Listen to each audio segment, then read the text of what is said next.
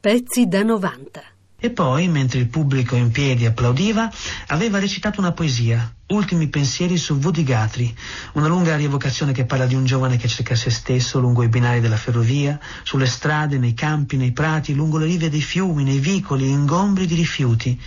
E in un certo senso dice: Woody è stato il suo compagno di strada durante quella ricerca di tanti anni fa.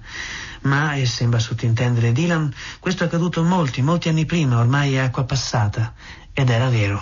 There's this book coming out, and they asked me to write something about Woody, sort of like, what does Woody Guthrie mean to you in 25 words?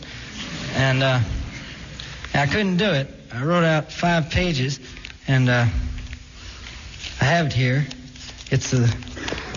Have it here by accident, actually.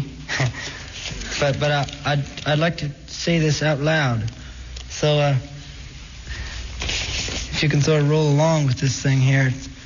This is called Last Thoughts on Woody Guthrie.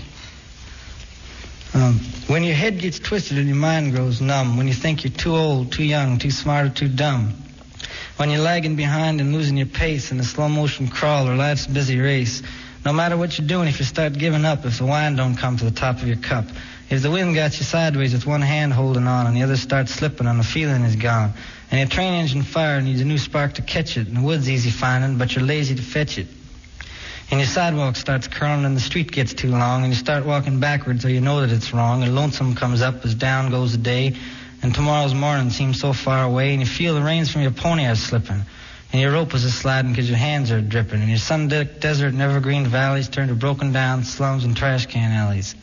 Pezzi da 90.